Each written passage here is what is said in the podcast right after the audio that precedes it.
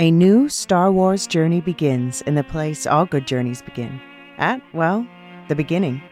This Star Wars Day, I'm excited to introduce the new Star Wars Canon Timeline podcast, where we will piece together the complete story of that galaxy far, far away in timeline order from the dawn of the Jedi through the great unknown following the sequel trilogy. This is a podcast for both Star Wars superfans and complete newbies. Listen to the short intro episode now to hear how it works and what to expect over the coming weeks as we set the stage for the new television series The Acolyte, which we will be covering with weekly breakdowns.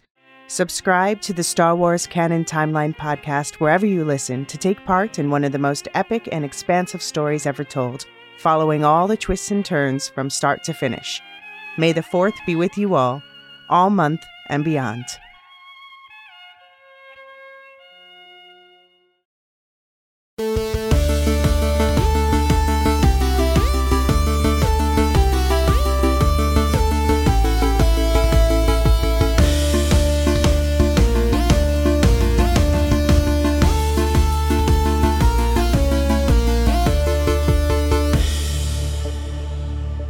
Welcome to the Andor podcast. We're the Lorehounds, your guides to a galaxy far, far away. I'm David. I'm John, and this is our podcast for the Star Wars Disney Plus show, Andor, Season 1, Episode 9, Nobody's Listening. God, that's the not something a podcaster wants to hear as a title. I know, right? I was just thinking that.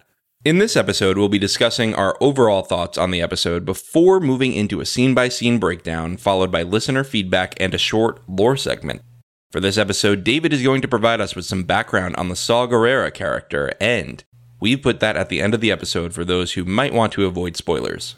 Before we get started, a quick reminder that you can send feedback to andor at thelorehounds.com, and we'll get to those questions in the next episode. We're covering Andor in full for the rest of the season, and if you want to talk Star Wars with us sooner, join us on the Bald Move Discord server, link in the description below and at baldmove.com. If you're enjoying our coverage of Andor or any of the other shows we're covering and you'd like to support us directly, head over to patreon.com slash lorehounds and subscribe today for early and ad-free access to every episode. Of course, you can always find all of our ad-supported episodes on our public feed. Just search for the Lorehounds in your podcast app of choice. Another quick ask please take a moment to rate the podcast and leave a review if you feel so moved.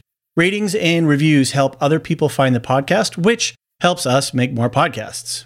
We've just started a full coverage of The White Lotus over on HBO, and the new episode in a new series called Silmarillion Stories will drop later this month, just in time for the Thanksgiving holiday in the US. And we're still waiting for a release date for The Wheel of Time. Once we know what the release date is, we'll update everyone on our full coverage plans for season two. Okay, John, with uh, all that out of the way, uh, let's get into our overall thoughts on episode nine. What did you think? You know, I saw a Reddit post. Uh huh. Oh, you went there? That really encapsulated. I, I go to Reddit all the time, too much, really. Really? Wow. And so I saw this Reddit post that encapsulated sort of how I felt about it, which are you is are you sure this is a Disney show? I can't yes. believe Disney made this. Um, we, you know, everybody has been worried about between Star Wars and Marvel. Is Disney going to sort of neuter these shows and make them so that we can never have any adult content in them? And this was basically like half horror movie. Yeah, it was very intense, wasn't it?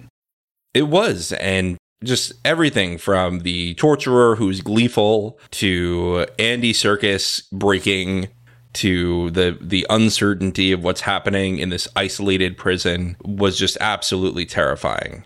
I hadn't thought about it in a ter- in the in a in a way of terrifying. I mean, there were terror terrifying moments, but I guess I don't know. I'm I'm vibing on the show in a in a very different way though too. So, but now that you say that, I can I can see, especially the, the look on Andor's face uh, as he's going through the episode. There's just like this below the surface like intensity and panic that can only represent the the sheer terror that the prisoners are feeling on Narkina 5.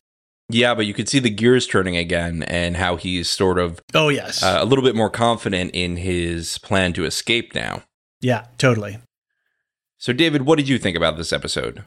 Well, John, I've got six pages of handwritten notes, so I have a lot of thoughts about this. Oh episode. my gosh! I know. Um, I am just digging the show on kind of a next level. Like I'm really nerding out on on what they're doing here. Everything from the writing to the production design to the acting. I mean, we've just been saying this over and over again in in in every podcast. It's just like just gushing about this show. You know, to playing with tropes like the rich girl runaway trope, uh, to um, just even how they design the machines that Cassian and the rest of the prisoners in Narkina 5 are are working on, like the practical sets. Just absolutely incredible. So that said, this in this, you know, this middle part of the um, arc, this three-story arc, obviously with, you know, it being a prison break story, the way that they ratchet the tension and the way that they move the plot forward is just so deftly done. Like really, this is peak television in my opinion. And so, you know, I, I'm I'm just on the edge of my seat waiting for next Wednesday, right? Like I just can't wait. That's how I am with the show. Is just like give me the next one. Yep. We are cursed not to binge it. Yeah, and I'm really excited for when the season is over because you know I'm gonna binge it. I'm gonna binge it all the way through, and then I'm gonna watch Rogue One right after. And then I'm going to make my friends binge it. And then I'm yeah. going to tell the world to binge exactly. it. I'm going to be on Reddit even more. I mean, even after we finish recording this, my spouse and I are going to sit down and watch it because she hasn't seen it yet. So we're, I'm going to watch it for the third time, I think, in as many days. All right. Well, I, am sure you'll enjoy it. Yeah. If I had less work to, in, to do in my real life, I would have uh, probably watched it a fourth time. I hear you. Well, I'm excited to hear your thoughts tonight. I think it's going to be a fun one. Yeah. All right, John. Well, let's quit uh, mucking about and let's get right into the scene breakdown, shall we? All right, I'm into it. All right, first off, we're on Ferrix again, and Dedra is questioning Bix right where we left off last episode. David, what'd you think of this scene? Oh my lord. This and this was a really long scene. This is one of the longer scenes in the out of the whole episode. Yeah. And um the actress Denise Gao, Go, I'm not sure how to pronounce her last name. Who played Yennefer in the Witcher 3 video game, by the way, if okay. you're a fan of that. Uh, v- big, big character. So oh, really? you recognize her voice, that's Yennefer. Wow. Well, I, I, I, looked her up on IMDb quickly, and it, I didn't see any real notable credits. You know, nothing that you know big that was standing out and it looks like she's got a lot of stage, um, a bunch of you know, a handful of films, some TV, and and like you said, a lot of voiceover in uh, in video game stuff. But her performance in this was chilling. I was so scared for Bix, and when they finally reveal how uh, was it Dr. Gorst is going to torture her. Like, oh, Dr. Gorst is the worst. whoa, like ingenious, really great Star Warsian sort of thing, right? Or some sci-fi thing. No, we're not gonna, you know, get the, you know, uh, dental implements or you know, box of rusty tools out. Like this is something so interesting and unique that I was just um, amazed. I was so pleased. I mean, I wasn't pleased for Bix, but I was really pleased at the at the writing and the scene construction. I'm pleased that they were able to do something creative with torture that was not force lightning and force choke, yeah. etc. That's a good point. So it's really great to see this show branching out into different arms of the empire because I think that's something that was often overlooked in the movies is it's not just the people with lightsabers and with force sensitive abilities that are doing the bad deeds and keeping the empire going. It's the everyday people. It's the banality of evil, like we've talked about. Yeah, exactly. Quick tangent, uh, tangential conversation. I was thinking about this the other day. So they really are creating a mundane world for us, right? You know, yeah, ballgame blasters and spaceships and you know all that kind of stuff, and and uh, a, a wide variety of, of different species throughout the galaxy. But all of these people are just people, right? They're just doing people stuff. Yeah. So in this world where it's just like da da da da da, what if a Darth Vader or a Luke Skywalker were to show up and start using the Force like that? Like if I showed up at your house tomorrow and started using the Force, or went out in the street and my neighbors, you know, and I started using the Force, people would lose their damn minds. Yeah. Like it would be terrifying. It would be unbelievable. And I love the fact that in this Star Wars world, I'm, I'm kind of, there's a little juice that I'm getting where, well, what if a Force user shows up in a storyline here somewhere? You know, and, the, and I, and I kind of trust that Gilroy and the writing team would play it well, but like it would be a shocking moment. So I think for when we compare Andor to the rest of the Star Wars universe, 99.999% of the, you know, the species that are populating this galaxy, they've never seen the Force. They've never experienced the Force. Never seen, but that's what our bread and butter has been, right, with with the Skywalker saga. Yeah, and I think that we get pretty accustomed to it and take it for granted since the first thing that we do in the Star Wars trilogy is in the original trilogy is have Luke be introduced to lightsabers and the Force, and that's like our first entry into the politics of this world. Exactly. So it's fascinating to see this show take the same world and completely avoid what has been the calling card forever. Um, I hope that they finish out the season with no lightsabers, with no, um, no, with no obvious use of the Force, at least. I'm agreeing with you there. Yeah. Yeah, and then hopefully maybe in season two we can see an interesting way of them using it. I would be totally down for that. Like some little appearance at the end. Well, even at the end of Rogue One, they did that, right? Where Vader shows up and the uh, spoilers when he's going through the ship and absolutely wrecking shop. And the guys on that ship that were getting chased down by him were just terrified. They were like, holy hell, what is this thing that we are fighting? This is, I'm ter, you know, it was the, the sheer terror and the panic on on their part as they were trying to get away, which that's what you would experience if like some guy got on the bus and started, you know, force choking, uh, you know, people as they were walking down the, the corridor of the bus.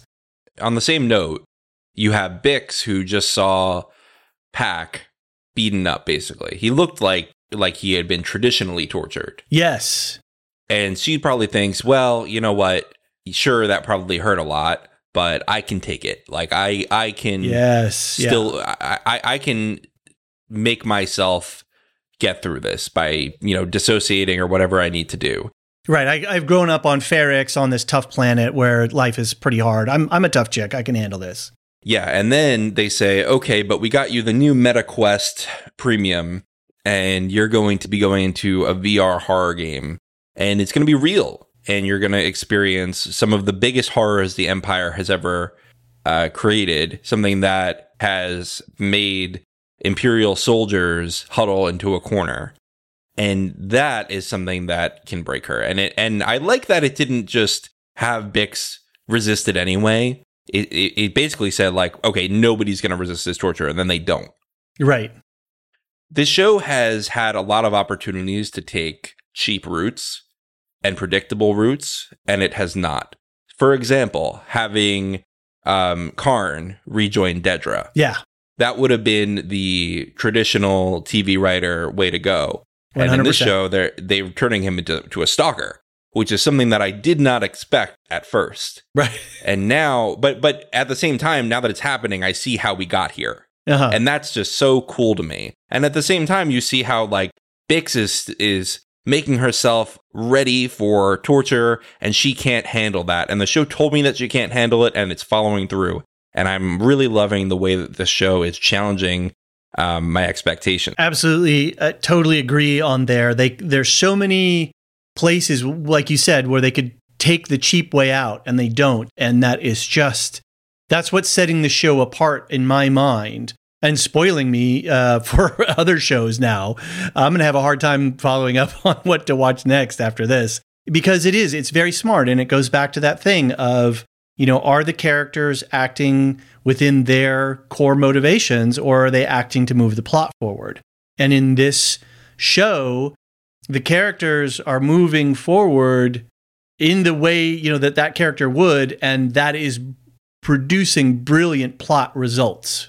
Brilliant results. Yeah, definitely. I mean, the the line, you know, you're in my net, Bix. The very worst thing you can do right now is bore me. Oh my! oh, like yeah, that was really scary. That blew my mind. And the and the pressure behind her lips when she goes bore Yes. The worst thing you can do is bore me. I really love too in this scene that we've been getting to know Dedra for a while now, right? And we've seen her operate internally in the ISB and, and with some other things. But here we're really, she's really telling us who she is and, and how she operates. And I don't have the exact quote, but it's, you know, something to the effect of like, oh, you know, other ISB officers would have just like, you know, just grabbed everybody off the street, you know, tortured and beat them and, and, you know, made them sign confessions, just like they had um, Karn sign the report that he didn't see.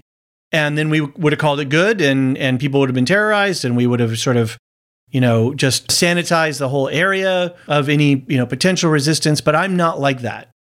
I'm a person who is thoughtful and taking my time, and I'm really going to find out the real truth. And, you know, right now, Bix, you've got two ways you can we can do this. We can do this the simple way or the hard way, you know, sort of to be the cliche. But the way that she explains to Bix who she is as a character and the way that the exposition that is done, not only about, you know, Dr. Gorst and the and the torture method, but Deirdre giving us all of the information that she knows to be true. Brilliant use of setting up a, a, narrative structure for the characters to give us exposition so we are fully in the picture and we're totally, you know, understanding what's going on, but not without being pandered to by some dialogue that sounds like the writer is talking to us as opposed to character talking to us. Right. Just brilliant. You know, it's a pleasure to watch Dedra be competent in a bubble when she's just with the ISB. Yes. And she and the only people she's screwing over are other people who we shouldn't be rooting for. And then we can root for her in that vacuum. Right. But as soon as you take her and you put her on a planet with people we care about, oh God, get out of the way of Dedra. Oh right? And then they flip it back later when she, when Karn encounters her, where we feel for her again.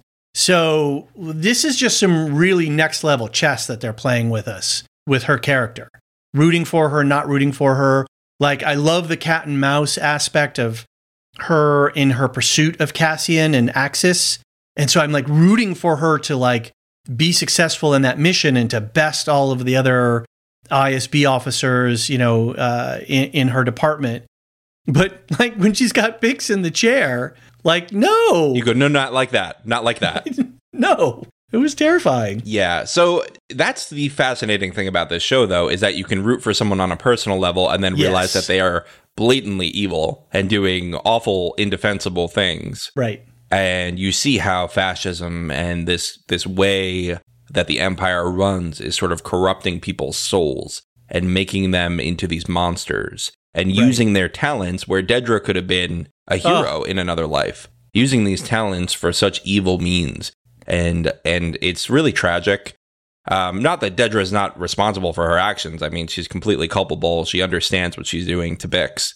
But I think it's really interesting to see that sort of delicate balance. And the, the same way that you see somebody like Kino later is almost the epitome of a morally great character. Oh my God. Right. Uh, I, I can't wait to talk about that with you.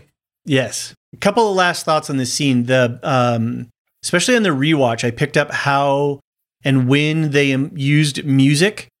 And there's a, a part of the scene where the violins start to kick in, and it is like you said, it's a horror show, right? It's it's it's something that they would do in a horror movie, and it was just so subtle and brought in just at the right moment to amp up that emotional tension that um, I was like I had chills. And then you know then they put the helmet on or the the headset on, and then they go in close on on Bix's eyes. I mean, brilliant, brilliant storytelling.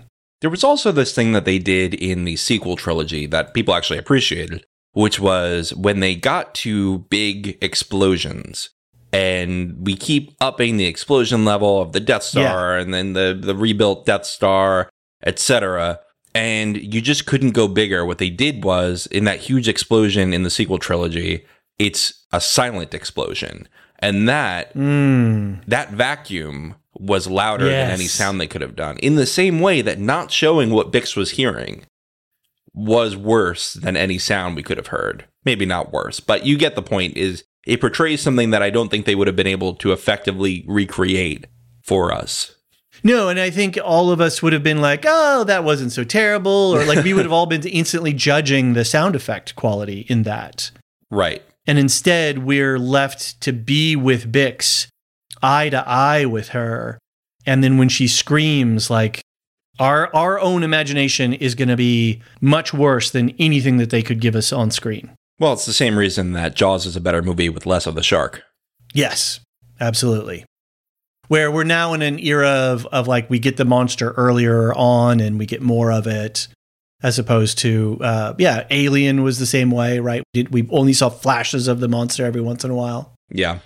Now, David, I thought of you as I watched this episode because I finally noticed the transition. Wait, you want to torture me?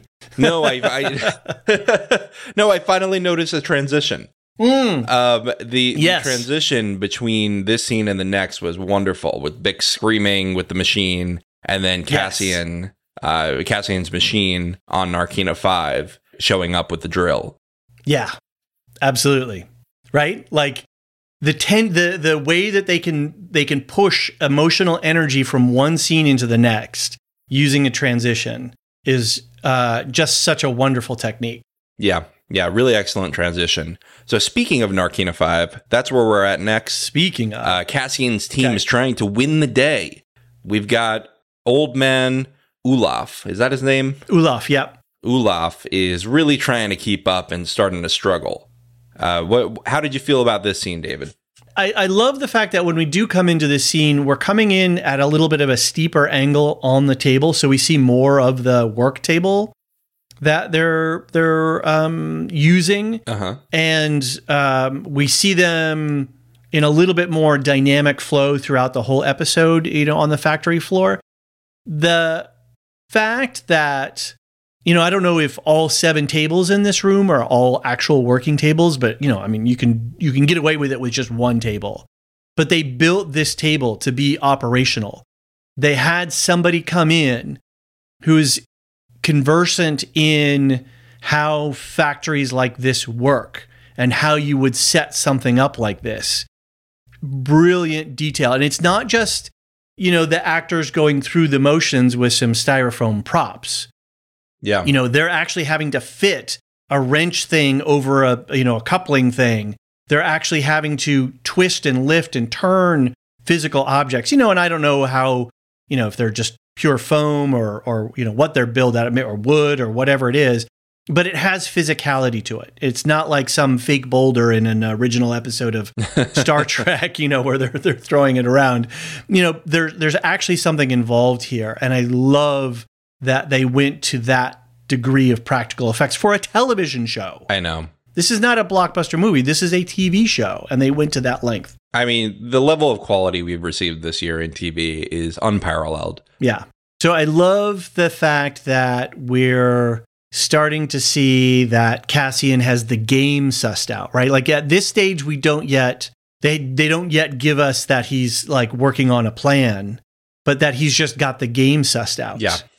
And that, you know, he he uh uh when he does ask Kino about you know the other table getting a new man sent down that's our first inkling that wait a minute cassian's why is he asking about a meta question here Hmm. you know yeah we get that he like wants is it flavor or taste or is it is there is there two different prizes to win there i was confused about that I think it's the same thing, right? I mean, it's just some kind of seasoning in the food.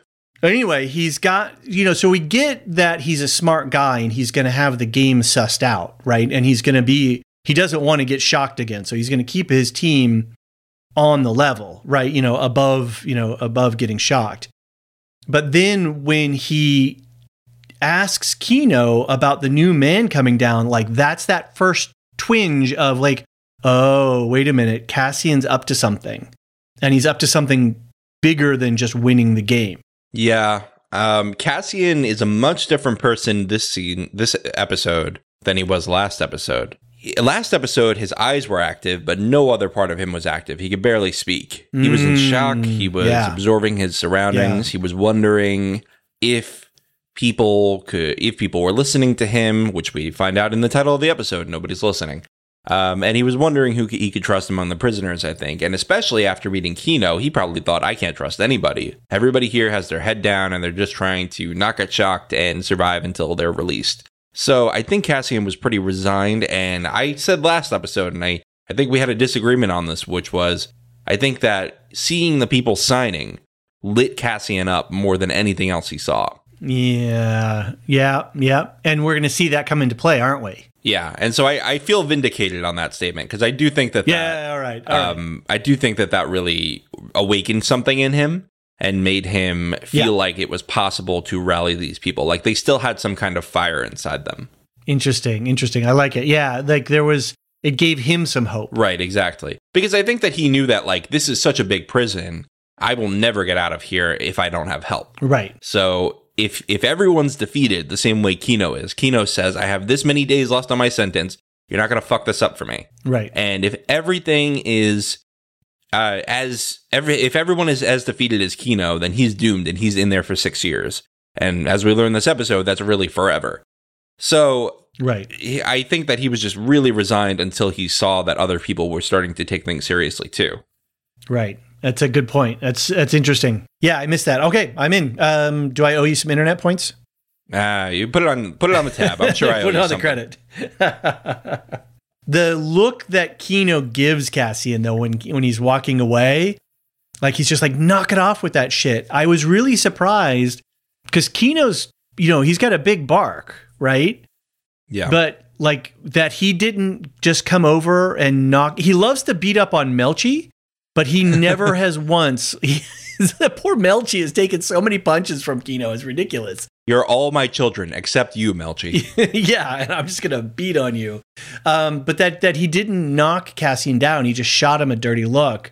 Like that was like that was our first little inkling. Like, okay, wait a minute, something different. Something has changed here. Something fundamental has changed here.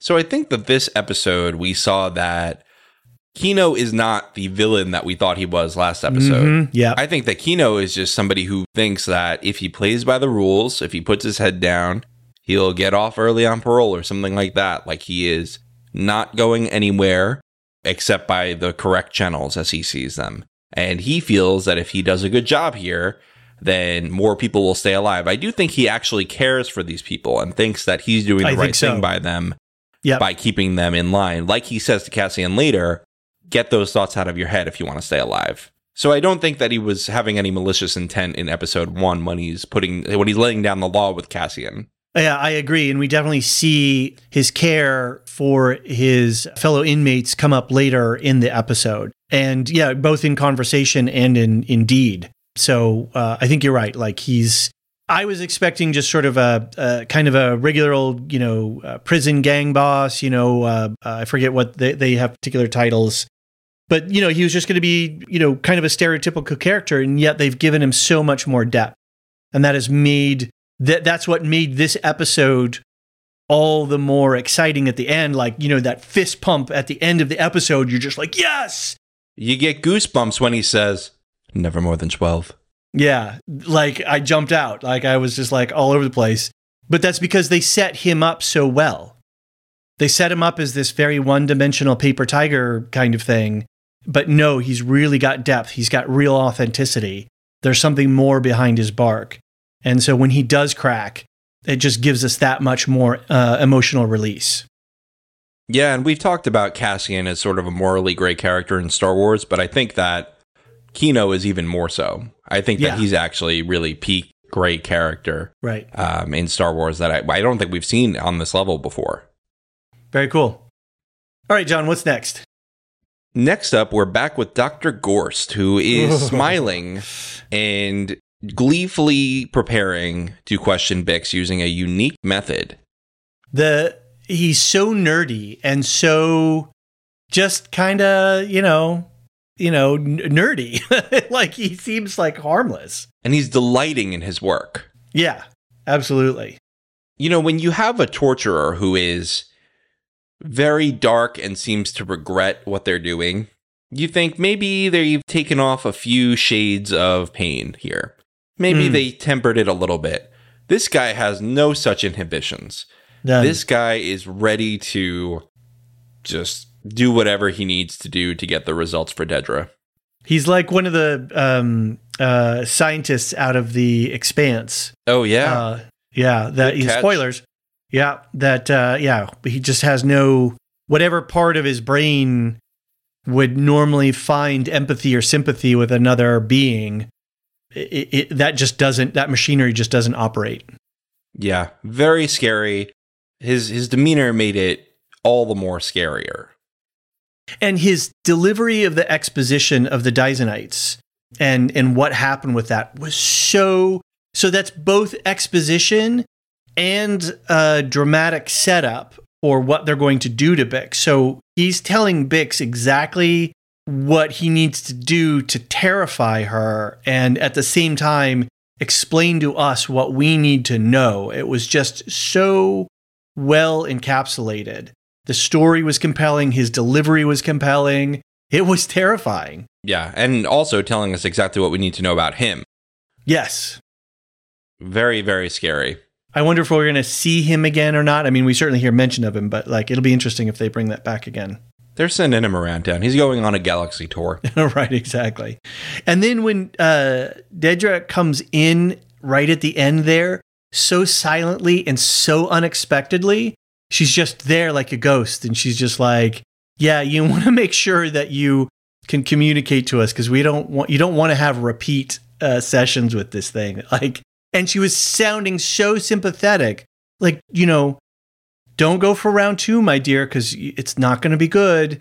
Um, you know, uh, it, it was just so like, you know, your gal pal saying like, you know, hey, you know, like buck up, at you know, tomorrow will be a, a better day or something. And it was like, no, no, no, this is sinister as hell.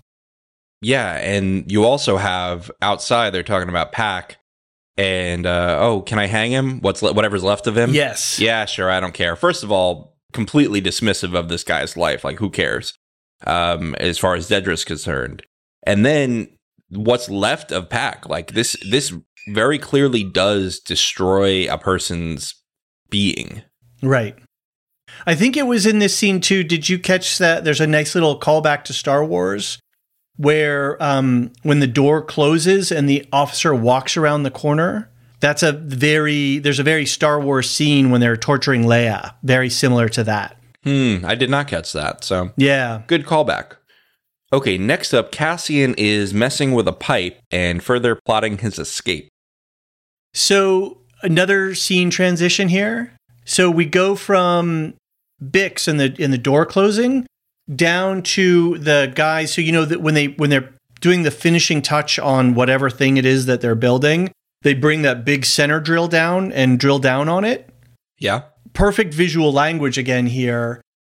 We're drilling down on Bix and we're drilling down on Ferrix. Remember they were talking about the drill down, you know, with uh, with uh, Wullf Yularen.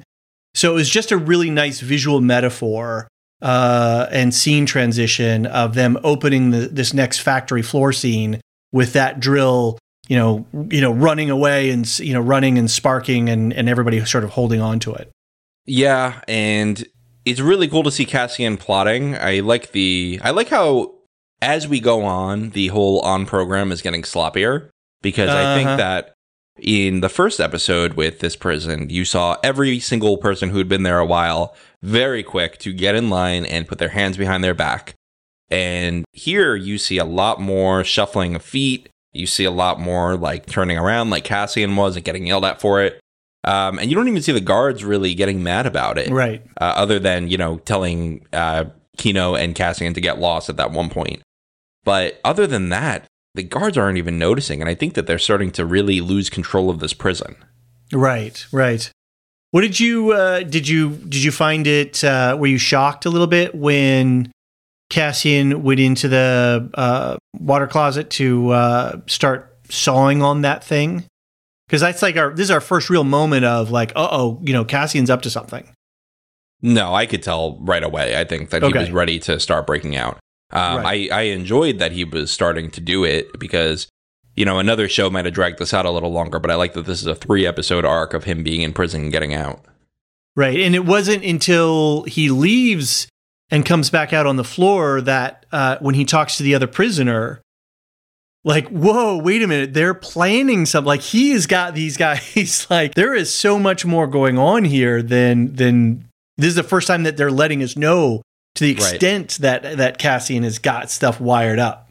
Right. In the past, he says, See, I told you, nothing moving is electrified. Yes. So they've had this conversation before. Right. Nobody's listening. Nobody's listening. um, what do you? So I, I was wondering what you th- might have thought of what he, what it is that he was trying to cut. It looks like some sort of pipe or something. Hmm. What is he trying to cut? I couldn't tell you. Maybe it's the kind of metal that's like not electrifiable, like the guards are wearing. Mm-hmm. I don't know. Maybe they're trying to make like horseshoes for themselves. Or yeah, maybe something that it's going to cause a diversion or disable a piece of machinery or something like that. I guess we'll just have to wait and see. Oh, yeah, that could be. Like it's Yeah. gonna, maybe it's something where they can force the lift to come down. Right. Right. That's a good call. I thought it is again another visual metaphor. The way that he's like trying to to cut that piece of metal reminds me a lot of how he's working Kino too. He's like slowly, uh, you know, and eventually I'm to get through, you know, and I just got to get to that first break point. But I'm just to keep working on this thing slowly, slowly. That's a good way to look at that. I hadn't thought of that little metaphor. Well, that's what I'm here for. Well, thank you. Is that on your six pages of notes? It is. It's right here on my six pages of notes, and uh, yeah, on my my that was my second watch. Uh, but I was watching it very scene by scene too. I was like uh, pausing and writing and pausing and writing. Excellent. Well, we'll get back to your six pages of notes right after this break.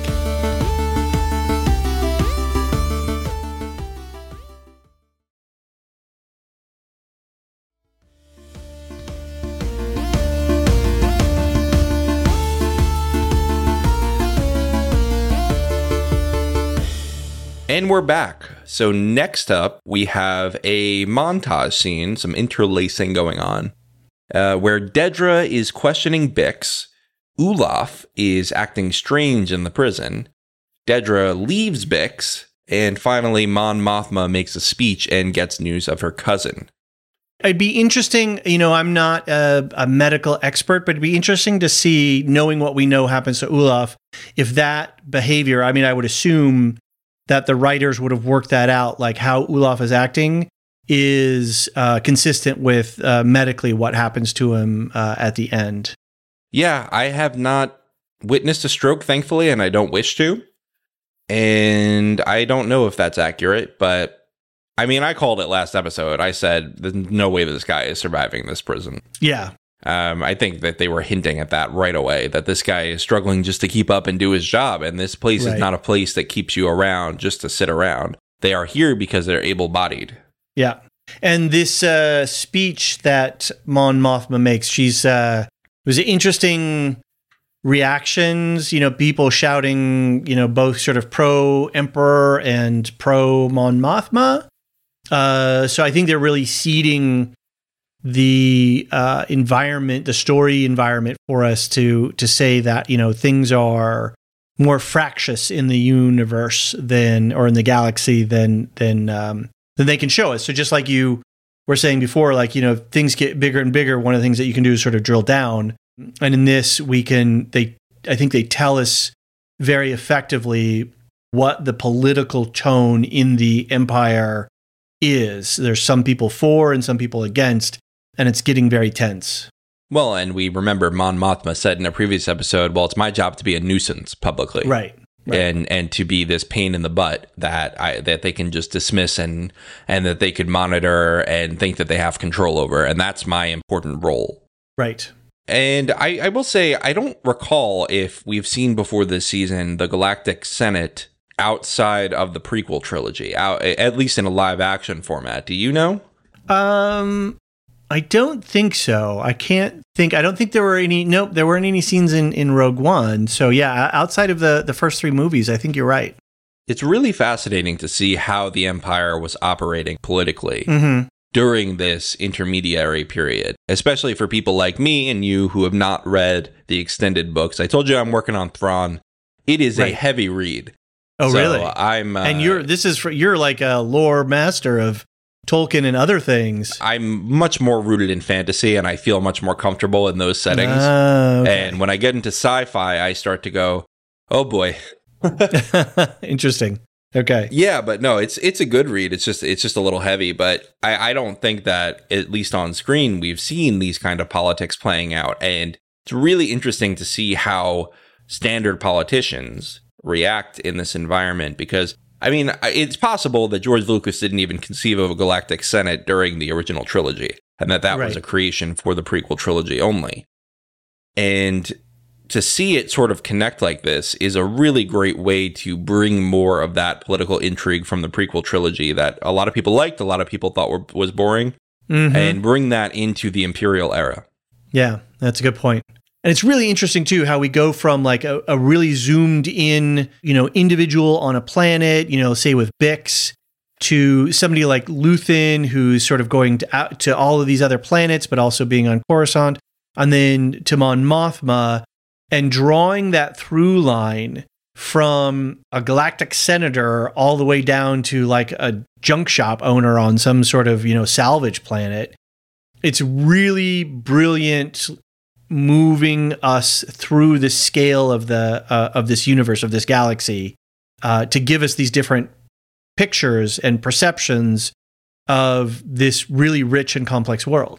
Yeah, I love the different lenses that the show is using. And I love that, again, these are all new lenses. These are not lightsabers. Yeah. These are not Jedi. These are not Skywalkers. Oh my God, get stop with the Skywalkers. We've had enough of them. They've done enough damage, haven't they?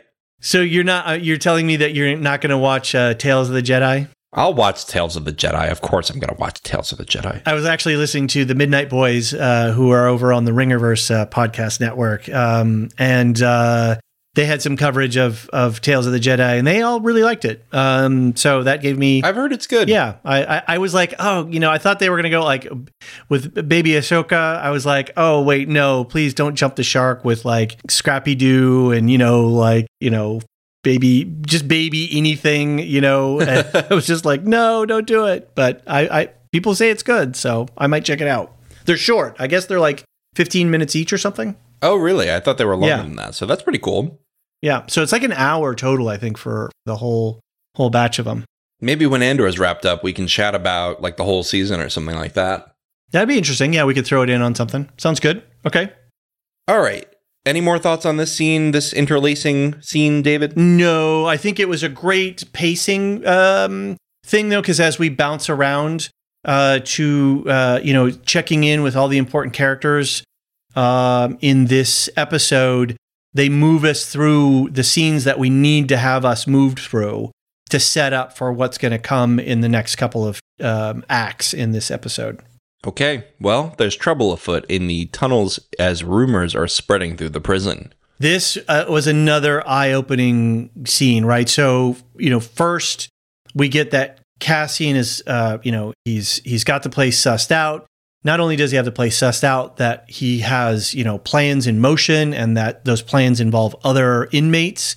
And then we find out that there's a uh, uh, a factory-wide communication system among the inmates. Like that was mind-blowing. And Kino knows how long it takes to go from one floor to another. Oh my gosh.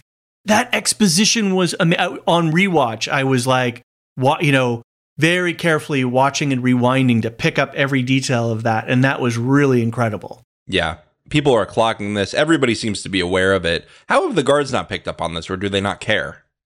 They don't care. Nobody's listening, right? Right. Very, very, very strange. Um, I think Cassian's right. And this is also a through line for Cassian I meant to mention, which is in one of the first episodes, Luthen says, Cassian, how do you do it? How do you go in someplace and steal this Imperial gear that everybody wants? He says, if you walk in and you seem like you know what you're doing, nobody's going to notice you. And I think Cassian knows how to avoid being seen. I mean, you see him successfully pass off two fake names already this season. Right. And one to the degree that they he's in imperial custody and they still don't know who he really is. It still bothers me that they don't have biometrics, but all right, all right. It's a big universe. Moving on. The show is near perfect, and that's like my one Right. breaking thing for me is where are the biometrics here? I literally my phone has face recognition. You're telling me that in the Star Wars universe, they can't tell that they have Cassian Andor in custody? that one's just going to have to stand on its own. All right. Just on the complexity of that scene, not only from the staging and the, the the visual nature of it as well, but the fact that the inmates have somehow figured out sign language communication that spans the entire factory, albeit slow. That there is still some sort of that is just uh, I, I'm I'm awestruck that they that prisoner, you know, that these inmates could figure that out. Well, I think they have certain like designated signers, right? Yeah, Is right. There's people who speak this. It's not just everybody knows the the language. But then, like you know, you you serve your time and then you're out. Like, have you trained somebody else how to speak it? Like, there's a there's just a, a beautiful uh, just something about like human nature and being in that type of environment and being able to create a culture of communication that actually is effective considering the circumstances that's really extraordinary Even if it does take a few days to get from one floor to another. that's right Okay, so let's head over to the Mothma estate where Vel, Mon Mothma's cousin, shows up to visit. such a great twist. I am so glad that they played this the way it did. Um, you know, last episode we had uh, Cinta saying to to Vel, like, you know, val was like, "Oh, well, who are you going to be?" And well, I could be a rich girl running away from my family, and and Vel was like, "Oh, that's cold, even from you." That right there seeded this for us, right? And, and a lot of people were like, "Oh, well, who's val Like, what is she running away from? Is she related to Luthen?" Like, there's all these. Nobody had the Mon Mothma connection, and so really well played there um, to further round out Mon Mothma's world and to give her even more to be freaking out about. I love their relationship. Mm, I think that they both find each other charming. mm-hmm. I think that they love each other dearly. Mm. And I think that both are worried about each other for different reasons. I mean, Vel feels like her sister is trapped in the capital and is, Yes. is about to just get caught at any time. I mean, it, she's right. I mean, if they figure her out, she's right there. They can take her right away. And Right. even her driver is on the side of the Empire, and maybe even her husband. We're not sure about that. I don't think so, but anyway, we'll get we'll get there. Yeah, yeah, yeah. We we we've learned a little bit about parents' motivations. But as far as her situation, yeah, she's really vulnerable right now. And Vel is out there kicking ass, taking names, but also vulnerable in different ways. I mean, she could have gotten killed, she could have gotten captured on the Quite easily. Aldani mission. Yep. Yeah, and and I mean, what would have happened if Vel got captured? I mean, I feel like they would have been able to figure out at some point that that was Mon Mothma's cousin. Yeah. Oh yeah. Right. Yeah. They would have come when they came in for the cleanup. They would have found her body and and Right. So I think they're both putting each other at risk in different ways and putting themselves at risk. And I think that they both also understand the necessity of what the other is doing. So it's a really great relationship. I love how Mon Mothma is telling her, you know, go pretend to be a rich girl for a while. yeah. Just yeah. just put up the front for a while, just like I am, just like I am as the nuisance politician. What do you think, David? The the way that she used Cinta's lines uh, with Mon Mothma, what she had used against her, was really a nice play. oh man. It doubled down on Cinta's line, I'm a mirror, you love me because you see what you need. Like Vel really took that to heart. And then, oh wait, I'm just having a complete like brain explosion here too. I, and I can't believe I missed it on the last episode. When Vel is riding the shuttle, and then they um they we see sort of Vel's face in the mirror, but then they they cross dissolve to Cinta's face. Oh, like that is just great storytelling right there because she's seeing herself in her own reflection, but then the, visually they give us Cinta in the in the fade, you know, over like oh, so brilliant. And so then for her to use that same line on Mon Mothma, really interesting development. It's not that she just sort of pulled this line out, but it's the fact that they're telling us that Vel is doubling down. Right? She's she's was wavering and now she's doubled down and she's getting harder. She's hard boiled. We're gonna have a dozen Yes. hard boiled eggs by the end of this Yeah, season. We certainly are. A few cracked ones and a few uh, few hard boiled ones for sure. Um, Lita, uh, he lets me do anything I want. Wow. and then when when Vel gives Mon Mothma a look like, wait, what what did your daughter just say? Yeah, um, Vel is hilarious at being the the fun aunt. I guess she's going by aunt with Lita, even if even if she's a cousin. Yeah. But also looking at Mon like, hey, you should address this right now. yeah, that was rough. I I um I still don't know what's going on with Lita. I mean, I think she's obviously suspicious of of Mon Mothma and Tay, um, and and what's going on there. But yeah, she's, and I don't know if it's just that you know. 13 year old, you know, starting to try to differentiate with, from their parents and then siding with her dad over her mom. And, you know, and her dad just wants to have fun and just be lighthearted and not be political you know so i'm not sure if that's just the extent of it or if there's more yet to come with uh, between Lita and Mon Mothma. Perrin is the fun parent, right? Perrin's Yes. the one who is not necessarily doing all his parental duties, but is the one that you want to hang out with when you're a kid.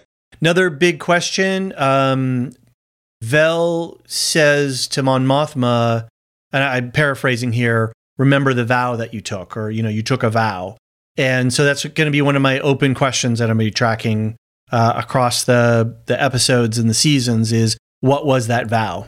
Right. Great question. Great question.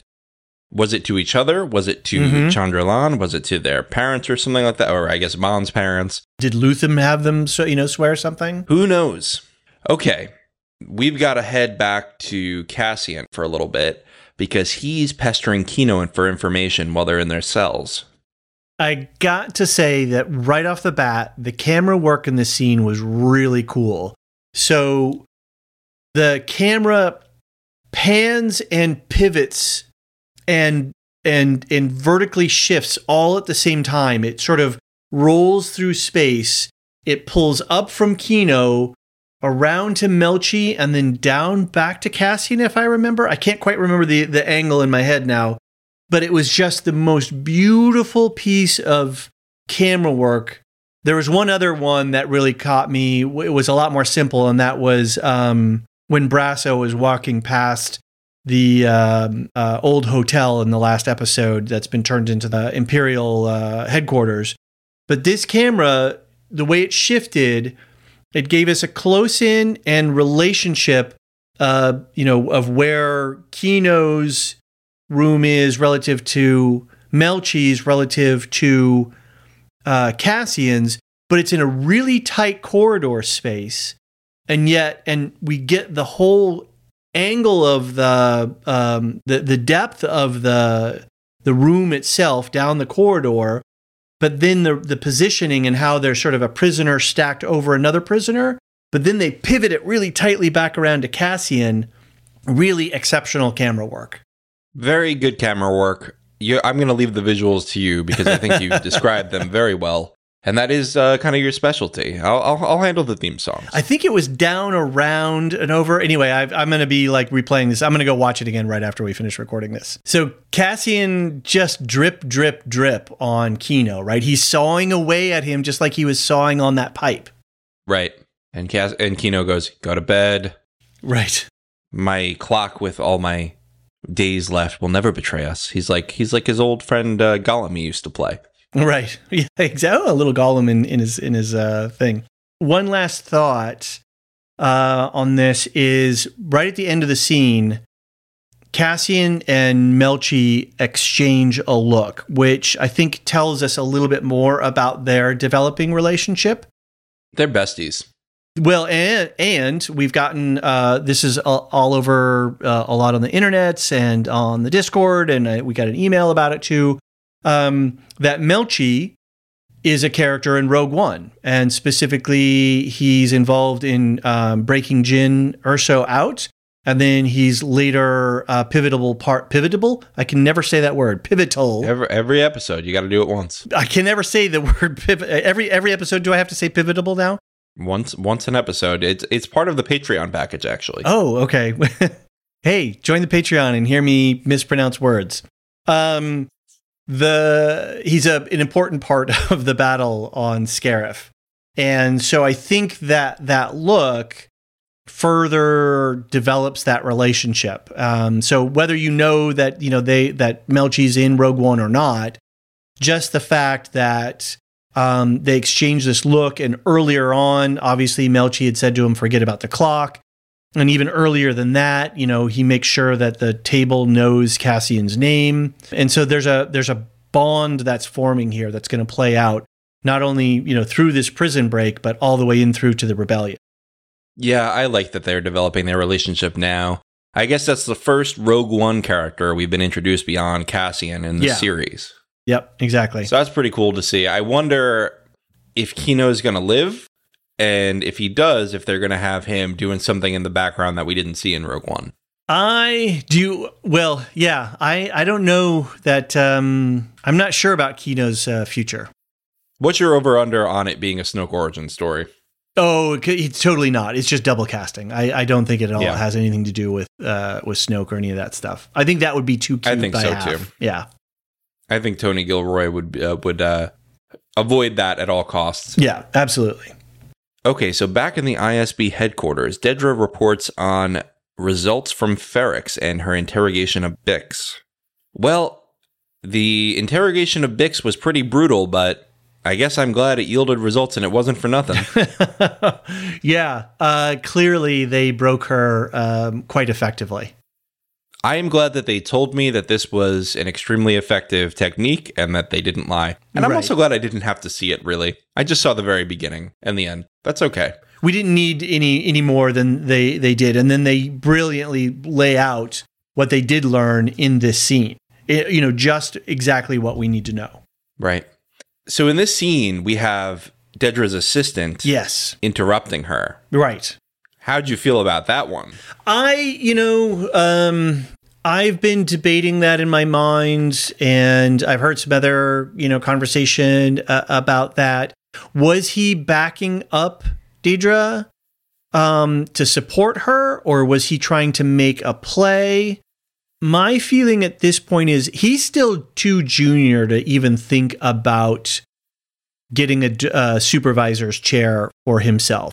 He's way too young and inexperienced. I think this was simply a play to back up his boss and to make his boss look good and to, you know, and for him to catch a little spotlight as well, because he's been working his ass off, quite frankly. So I didn't take this as uh, initially I took it as is potentially sinister, but I think in in um, subsequent watching and, and more thinking about it, I think he's just you know making a play to to back her up, and and she might have been struggling on connecting the detail about what was next, and he saw her hesitate for a second, and then he he brought it in, and he made her look good ultimately in that scene. I think. Well, the problem is when you have an entity like the Empire, where you have all these people clawing for positions of power and influence, you can never really know who is falling next to the ambition train. Right. And so, again, evil divides itself. We're going back to JRR. Uh, join us for the Silmarillion read along. and I think that I'm still questioning whether perhaps he is looking for a bigger seat at the table, if not replacing Dedra. I don't think he has any malice towards her, but I think that um, I think that he would like a, a bigger seat at that table. Yeah, I, I think ultimately, you know, that that plays to his benefit. I but I don't think he's going to do it at the. Uh, I, I I don't think he's going to um, uh, throw Dedra under the bus just yet. I think that that's a long ways off. Next time he talks unprompted, though, in a meeting, Qyburn's going to get the wildfire going right under his chair. right. It's all over for him. Boom. Because you know we see him later in the in an upcoming scene, basically uh, having already taken a couple of detail, taken care of a couple of uh, next step details, and I think it's all. I think he's caught up in the energy of the chase too, and and he's trying to be help. I think he's just trying to be a junior officer that's trying to be a good officer so that he can get his ultimately. Right. I I, I think that's true. A very uncarn like uh, character though. Yeah. Um, quick, another quick visual. They gave us a scene of that walkway with the ISB hologram there. That's an intentional scene placement. A, it, it's doing double duty. A, it's it's locating us at ISB headquarters. They could have just cut right to the chamber and we would have been fine.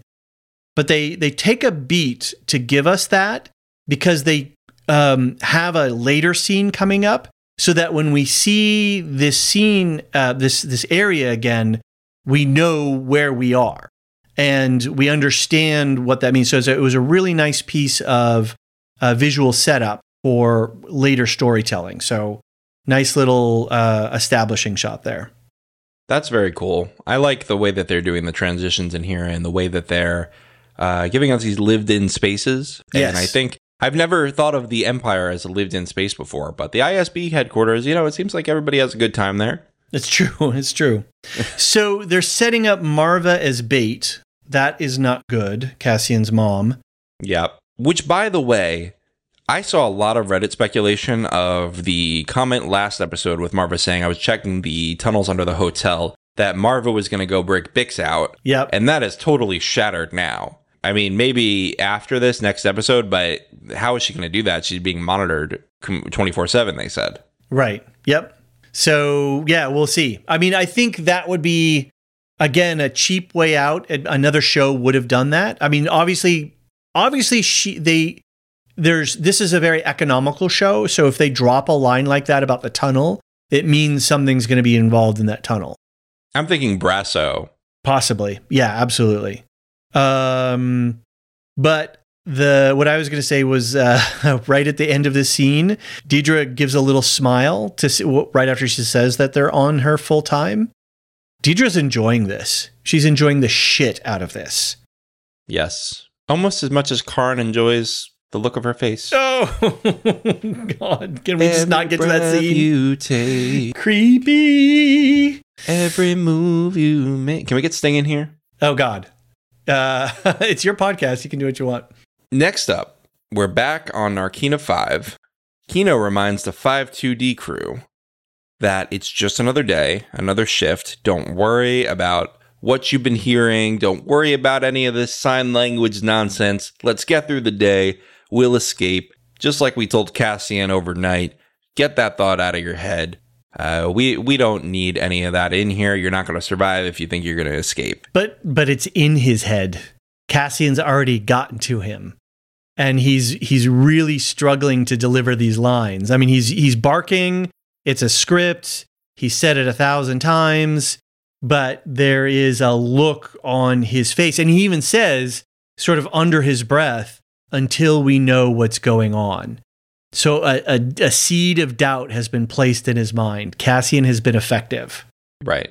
And the fear in general, I mean, I don't think that anything has ever been unpredictable in this prison as far as Kino sees it. I think he I think Kino has felt for a while that at least with this prison, he knows what he's getting. He has this amount of days on his counter. He gets this kind of food. Right. He's responsible for X numbers. He's responsible for beating these people by playing this game. And as long as he has that to hold on to, this is not a dead end. And so the longer he's there and the longer rumors are sprouting up and developments later happen, the more he goes, oh no, this might not be the game I thought it was. Right. And then when Cassian gives him the line, the less they think we know, the better. Yeah. Right. So play dumb, play simple, um, and they'll overlook you because they're so arrogant and they have set they have created such a system and they think that you are so bought into that system that we actually have the advantage here. Okay, but is this line in contradiction with nobody's listening? Yes, nobody's listening. So it is, and it's it's an interesting tension, isn't it? I, I was thinking about this as well because um, in the tunnel or in the room, like where are they watching? When are they watching and listening? Cassian, more than anybody in, well, I, I would say he, probably in this whole facility, he's probably one of the few people that knows the Empire the best. He knows the Empire better than the Empire knows itself in some ways. He knows how to slip in, he knows how to slip out. And so he's saying, and on the one hand, yeah, they're not listening. They don't care what we talk about in our rooms because they they've got us. They could fry us like that. But then when they're in the hallway, he's like, play dumb, play simple, because we don't want to give them any any tips. I still I don't know that it's contradictory. I just think it's nuanced. I guess I guess what Cassian is getting at, if I'm being generous about this interpretation, is if a fight breaks out on the floor and people are going nuts, then they will notice that. Yeah. What they're not noticing is the conversations we have in our bunks. Right. As long as everything appears orderly, they don't care about the specifics. Right. And the numbers are getting met, and, you know, that's it. That's fine. Right. And, you know, as many times as you want to punch Melshi, you know, you're free to do so because you're the unit manager. Poor Melshi, man. like he just getting he keeps getting socked by Kino. Not great. Not not a great life, Melshi. so let's get back to Karn and his mother having breakfast. Oh, she God. makes him two meals a day, David, and one of them is cocoa puffs, but the other one could be fancy. We just don't know. What if I let your neglect drive me insane? what a line. That's the slap and the hug, right? You know, where, right when he shows up at her door after, you know, uh, leaving uh, Morlana 1, uh, she slaps him and then hugs them. And, uh, and this is exactly this thing. Like, it's just this guilt ridden, I love you so much, but I'm just going to guilt trip the F out of you. it's Yeah. such a messed up Yeah. Karn's mother is very emotionally manipulative. I mean, she just plays on guilt. That's her whole life is how do I guilt my son into doing something for me? And Karn doesn't fall for it either. Karn is actually deeply resentful of his mother. He does throw her a bone. He does throw her a bone with his promotion, though. Yeah, so when he said he got a promotion, I thought he was lying. I thought he was lying at that point. I was thinking, Uh-huh. all right, so he's obviously doing a ton of other things and he's lying about a promotion so that he can excuse his time out of the house. But as we see later, both can be true. Both can be true, and and I and what he's been doing in his extra time. Um, I just thought he was just trying to you know track down and Andor some more, but he's got a new new interest. You know, the word incel was thrown out in the White Lotus this, uh, this week. I think we may need to bring it into this show too. It's not great with Karn here. So Yeah. back in Narkina 5, we've got a lot of quick breaks here. Back in Narkina 5, we have Olaf again struggling to keep up, and things aren't going well with Olaf. Yeah, this whole scene, I was just waiting for Olaf to like lose a finger or a hand or something. I was just on pins and needles for this whole thing. But can we appreciate that this is a horrific and terrifying scene that has no gore? People rely on gore a ton with scenes like this, and I think that a lot of other shows would have done that, maybe not in Star Wars. But this was a great way to have an adult moment in Star Wars where someone's dying from a stroke, which is a horrific way to die. Like, let's not downplay that. Right. But at the same time, there's no like on screen gore. They're not shocking us with anything. They're painting a horrific picture with something much more menial. That's um, that's really interesting. It's a really interesting point. That's um, the way that they're driving the emotional tension of of this scene with a very mundane medical thing that just happens. But in this world, in this framing, it's it is it's horrific. It's terrifying. And the horror is that he has 40 days left. It's not that he lost an arm. Oh God! Right. Well, he kind of has 40 days left. He probably has forever left because uh, of what we learn later in the episode. But theoretically, he had the light out at the end of the tunnel and he just couldn't get there. Yeah, which makes it really tragic. Which makes that the, the whole thing uh, very Right. very sad. Well, Olaf will try to get you a medic, but no promises. and the way that they tried to care for him, I mean, yeah, you know, you don't want to lose productivity on your team, but there is definitely a, a bond that was forming uh, uh, amongst everybody, and uh, you know, they weren't. You never see cruelty among the the at least at the table of seven, right? You know, they're they're they're very supportive, and uh, and again, it just makes that whole thing just more tragic. I was sad for Olaf. And even Kino was like, "You only got forty left to go. You can do it. You can do it." You know, it was just like, "Ah, man, real bummer." Because you can see that that's what Kino is holding on to, is that we're all going to get out of here eventually. Right. And that eventually. that put another nail in the coffin for literally, but also for for Kino's hopes and dreams. Would you like to rejoin the Breakfast Club, David? Oh boy, not this breakfast. We've got more breakfast ahead. Uh, so on top of Karn and his mom having breakfast, Vel is having breakfast with Mon Mothma and her family, Perrin and Leida. Interesting breakfast scene, huh? Very the um the sparring over Tay was interesting. Yeah. Who is an ex boyfriend we did not know until right now. Uh, they were in school. They were in primary school together. I mean, That doesn't, I, I didn't date everybody I went to primary school with. I mean, Perrin and and Mon Mothma got married at 16, so there you go. Uh, the cha- you the go. Way. I, you know, going back to Perrin here, I I can't see him actually going to the extent of ratting out Mon Mothma. He's a jerk. He just wants to have fun. He's he's very disillusioned in some ways. He's he's with somebody that you know you know like oh it'll be interesting to watch The Crown coming up because there's some of these issues here, right? He was like ah you know like I'm stuck in this life. I just want to have you know fun and and be carefree instead of having all of this trappings of being a senator's husband and and stuff you know uh, around me. So I don't I don't foresee him ratting her out in some way, but I don't see him. I, I- mean, I think this is just normal husband and wife stuff uh, for two people who are married and trapped in a marriage that that neither of them really want to be in. I don't know that it, it goes to the, the level that he would actually sacrifice her. no, I don't think so because I think he understands that if she goes, he goes. That's true, right? But also, I love that Vel is uh, is saying, "Well, all the good ones are taken," and just Uh, really sassing Perrin in a way that I don't think Perrin really totally comprehended. But Mon Mothma certainly does. I Yeah. love how charmed Mon Mothma is with her cousin. right, right. Every single time Vel makes a quip, Mon Mothma is just smirking and trying to hide her face from Perrin. Right. So that was an awkward breakfast. Closing thought on this scene. Okay. Uh, and I think it echo it goes even into to um, uh, it buttresses your point here uh, uh, more about how Mon Mothma and Vel are really connected with each other.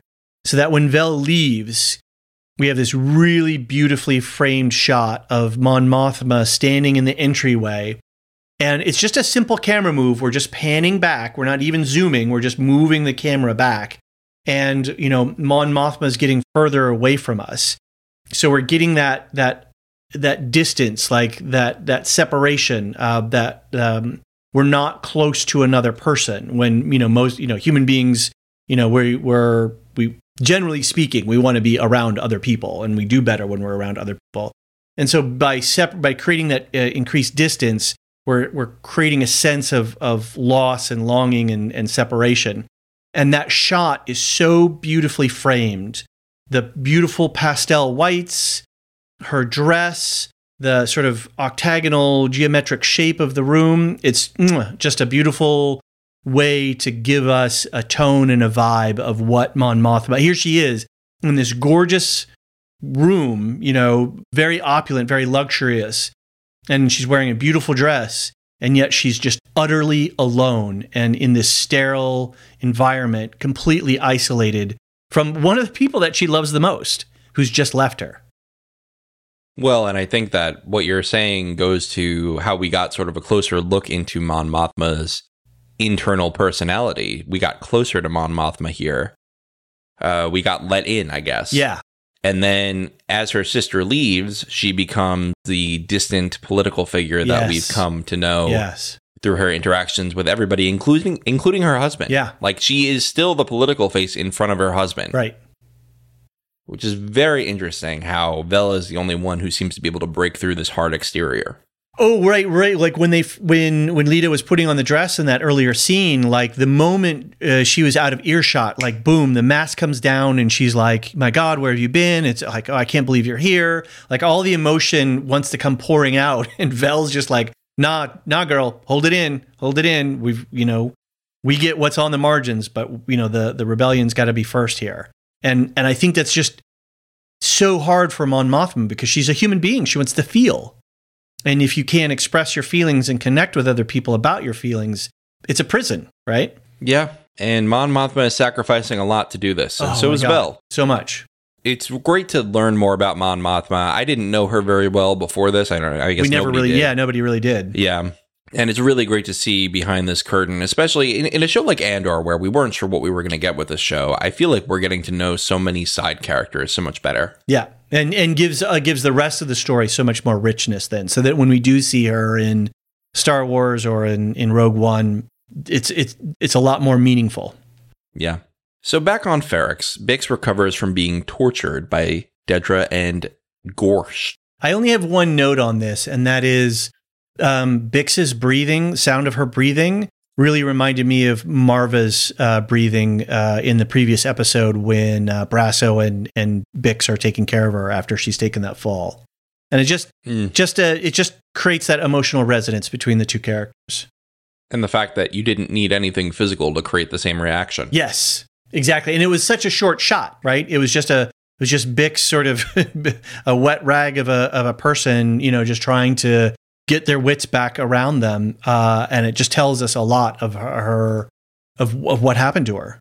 Yeah, I'm really curious where her story is going to go next because really not a lot left for her to do, I guess, on Ferrix other than maybe help Marva and Brasso stage a coup. I have no idea what they're going to do with Brasso and Bix, but I am totally in Tony Gilroy's hands on this one. I'm like, yes, just tell me, give to me whatever it is that you have planned because I'm here for it. So, Incel Karn stalks Dedra, and Dedra learns of a break in her case.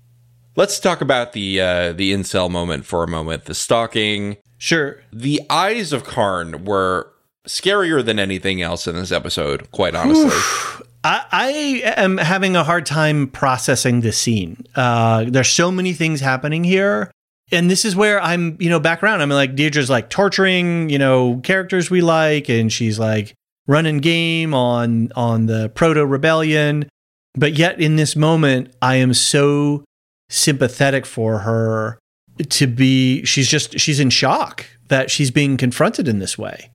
And it really gives me some uh, additional insight into like you know what happens in workplaces and in our modern day world when these kinds of things happen uh, and it, it was really yeah it's just hard, it's hard to process the ISB needs an ISB, right? Why- why didn't she just arrest his ass right then and there why didn't she just blast him Especially since this clearly is an ongoing thing. I mean, he made clear that he watches her regularly. This is not a one time thing. She's like are you following me and he's like well i come to your work every once in a while and do this he's like you just admitted to stalking her It's very interesting how people will go at great lengths to protect others and to take action drastically for others, but when it's them personally being threatened, they become a lot more cautious. yeah Yeah. And I think that that's a thing that you see in the real world generally. Yes, I mean, exactly. People are so much better at giving friends advice than they are taking advice of the of themselves. And Dedra is someone who's incredibly competent at taking down threats to the empire, but when it's a threat to her, nope, can't do anything about it. Just stay away from me. she yeah it really freaked her out. Like this was a super creep stuff and she's not used to it right? She's an isb supervisor. She is almost untouchable. And for karn to touch her you know to, to physically grab her and restrain her for that moment was i think it was just shocking to her I am not excited to see where Karn's going. no This is going way different than I thought it was going to go. completely i was i was and i was very early on you know pointing to the crossing of the crossing of paths of these two characters and this is not at all what i thought was going to happen i thought they were going to take the cheap way They're going to team up and find Cassian Andor. Nope. exactly Uh, yep nope. brilliant Yeah. Oh, Oh, yeah. man. Oh. It was deeply uncomfortable writing and it was performed excellently and I hated every minute of it. justice and beauty in the galaxy oh man that was that was mind-blowing Okay, so now let's talk about what happened in that office where Dedra gets uh, a, an update that they found a ship that seems to be associated with Axis and the rebellion. Yeah, so it sounds like they got one of Anton Kreegyr's guys, and uh, he was outside of that steer guard place that Luthen was talking to uh, Saw Gerrera about. Hmm. A lot of interesting developments here. I like that the initial reaction was to do something obvious. Right. And over time, we get to the point where this is being handled a lot more intelligently. Yeah, very much. I like that um, Dedra says she's going to uh, interrogate remotely. Is that like Zoom is It's torture Zoom. enough? oh my God. Oh, yeah. Yeah. Ugh. So Oh boy. Okay, so next we're back in Mon Mothma's estate, and Tay is there doing his business consulting for her. Uh, and he proposes that since she is about 400 credit 400,000 credits short because of her previous activity and she needs to clean that up ASAP, she should meet with Davo Sculdun, which she has a visceral reaction to and is very opposed to. Yeah. I thought it was really interesting to watch her reaction because Tay was leading her down this garden path. And at every turn, she's like, You've thought this out already. You have somebody in mind. Like, she's just like, Don't play me like this. Like, if you want to tell me something, tell me something. She was not happy with Tay in this scene at all.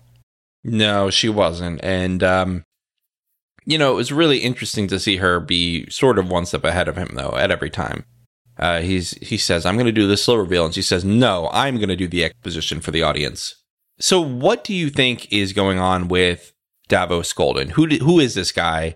He's he's Chandrilan. We know that, right? Yeah, and I couldn't find anything on the internets uh, yet about him, so I think he's a, a I think he's a brand new construction. Okay, so we're looking at somebody along the lines of Jabba. It seems like. Yeah, hopefully not a giant fat slug, uh, but certainly you know uh, a kingpin type figure. Um, yeah, yeah, somebody somebody in the same profession, I should say. Did you watch uh, Narcos at all? I watched season one a really long time ago. Okay. Well, yeah, I think he, there was in later seasons there were some these guys like this who were very, very high up, you know, publicly facing uh, businessmen who had you know strong government connections. Uh, so I think he's he's one of these uh, kinds of characters who is very plugged in and uh, is very dangerous. You can see that Mon Mothma understands that this is a new risk. Yeah, not happy at all. And I don't think Luthen's going to be happy if, when he learns about it. Yeah, no, Luthen's not going to be happy about it at all. So, back at ISB headquarters, Dedra is presenting her plan for Anton Kreegyr and how to get to him through this ship that they've caught. What do you think about the way that the ISB worked through their plan and got to the point where they think that they could really uh, get a tracker on Anton Kreegyr? Yeah, again, really brilliant exposition. Like when the two late officers came in, or the one late officer came in, um, and and how uh, brings him up to speed, and and giving us the information that we need and the stakes that are involved here. Uh, I thought this was really good, and it was very, again, the banality of evil. It was really interesting to see how the empire, you know, is working, how they're actually making the sausage here, and how they're workshopping this idea to foul this ship and and set a trap for a Kreegyr. Yeah, and I really like that the Empire is not quite as incompetent as it has been in the past. It seems like, Yes. unlike the uh, the stormtroopers and their blasters, these security folks really know how to do their job. That's right. Um, a quick, uh, a couple of quick things I forgot to mention earlier. They mentioned Maya Pei in the previous ISB meeting, and uh, that was a name that was name dropped by Saw Gerrera and uh, Luthen when they were talking.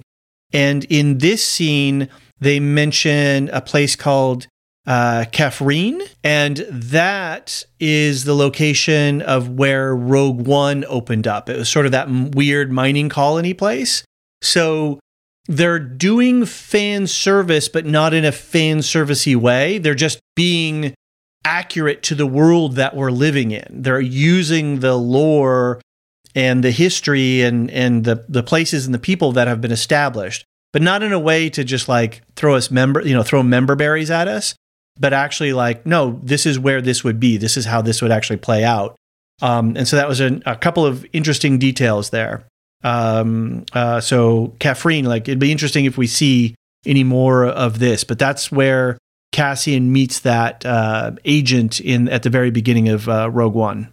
Yeah, I love how little the show uses nostalgia to Yeah. manipulate emotions. I think that every emotional moment is earned in this show.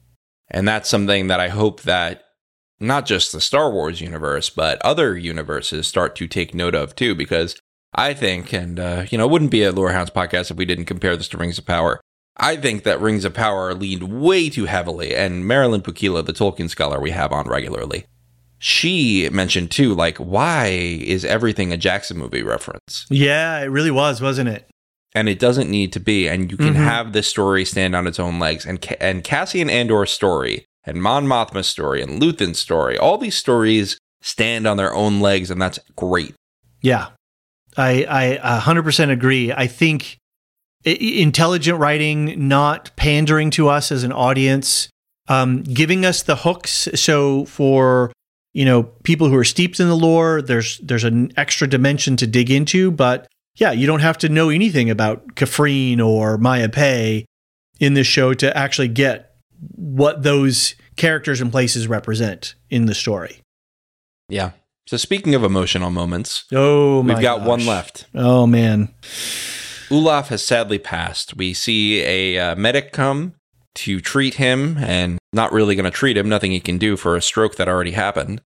So he's going to inject him with a, le- a lethal dose of something and uh, let him go in peace. He says, you know, this is a better ending for him. And then Cassian uses this moment, and they, you know, after they learn that people are being reassigned to different floors after they finish their sentence, to ask Kino one more time how many guards on each floor, to which Kino replies, Never more than 12. fist pump moment. Like I was just like, yes, it was so earned. It was such a beautiful play. Cassian was working him and working him and working him.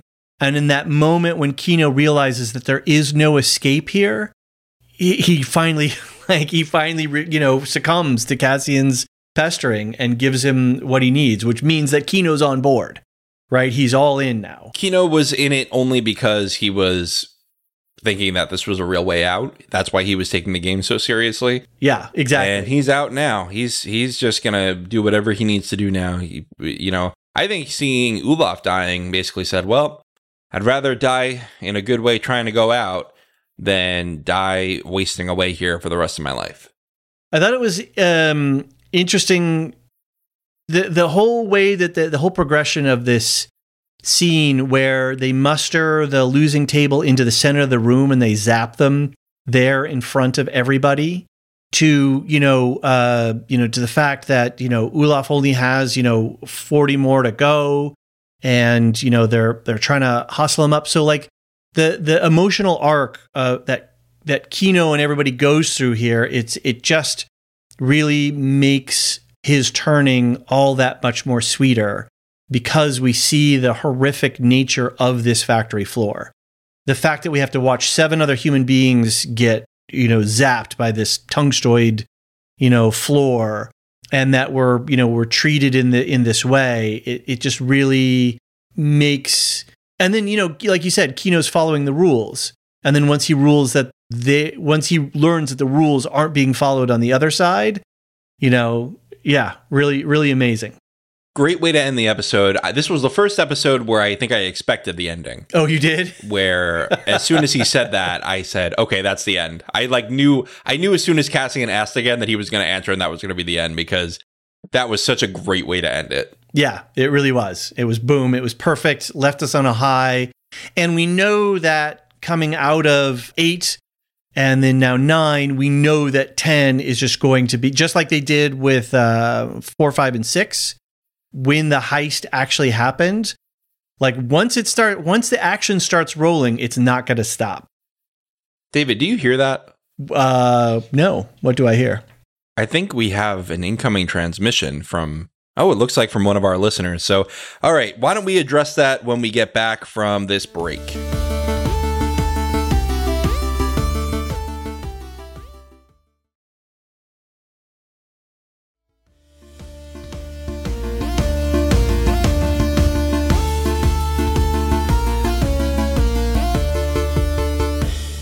Okay, David, we've got some listener feedback coming in. Bix sent it over through the tower. Didn't get intercepted by ISB this time, so that's good. First up, we have Craig T from the UK. He says, Hey guys, I was stoked to see you guys cover Andor after your excellent Rings of Power coverage, so consider me another long term subscriber to your feed. Thanks, Craig. Thanks, Craig. Thank you. That that means a lot to us. We we put a lot of effort into this, and it's really great to get, get this kind of feedback. So thank you. We'll be here for a while. So Andor, he says, I have to admit I was not interested in this at all when I first heard about it, but after six or so episodes and word of mouth being good, I gave it a go, and I was interested enough with those uh, first two or three episodes that when it got going, I now find myself as eager as any of my favorite shows to see the next episode. I've been trying to put my finger on why this is just so much better in every way to the Disney Plus shows it follows. And all I can think of is it's just trying to be its own thing. It's not concerned about being fan service and appealing to everyone. And it's just concentrating on telling a compelling story. Add to that the casting, acting, world building, effects, sets, and much more. I feel it's too good to be labeled just another Star Wars property. It deserves to be its own thing without the Star Wars tag. I'm not dismissing what came before or trying to call them out, but rather trying to put it above the perceived notion that all the Star Wars, all the new Star Wars is somehow inferior to the original trilogy. Craig, you are in good company. Thanks for joining us. And yeah, 100% agree with you on your take here. Um, I think John, you were even saying at the beginning of like, you know, that it's hard to believe that this is actually a, you know, a Disney labeled uh, property or you know a, a piece of content or you know show that they're producing. The other shows, uh, and I've said this before, um, it, it, just felt like it was very fan servicey, right? It was just like, oh, I've got my action figures here. I've got this cool digital void space or whatever they I forget what they call it, the the volume. And hey, we can we can play and have some fun here. And um, this is something totally different. You know, Gilroy's come in and he says, "We're not, you know, it's it's set in Star Wars, but we're not writing a Star Wars story. We're writing, you know, this this noir style thing." And um, and he's sticking to his guns on that. And I I really think that what you're probably experiencing is what we're experiencing, which is the fact that somebody from outside of Star Wars came in with a clear vision and I think um, uh, Diego Luna was also very involved in this process. And they had a clear vision for this character and they stuck to their guns and they actually got it through senior Disney Star Wars leadership. And it's amazing uh, I, that that they could actually pull this off um, is is astounding. So I didn't get very into Star Wars extended things until very recently, I'd say. I mean, I watched, like I said, I watched the Clone Wars as a kid, but I was never into like Rebels or things like that. Then when The Mandalorian came out, I, I don't know what happened. I think I was just busy in my life at that point. I kind of missed that boat.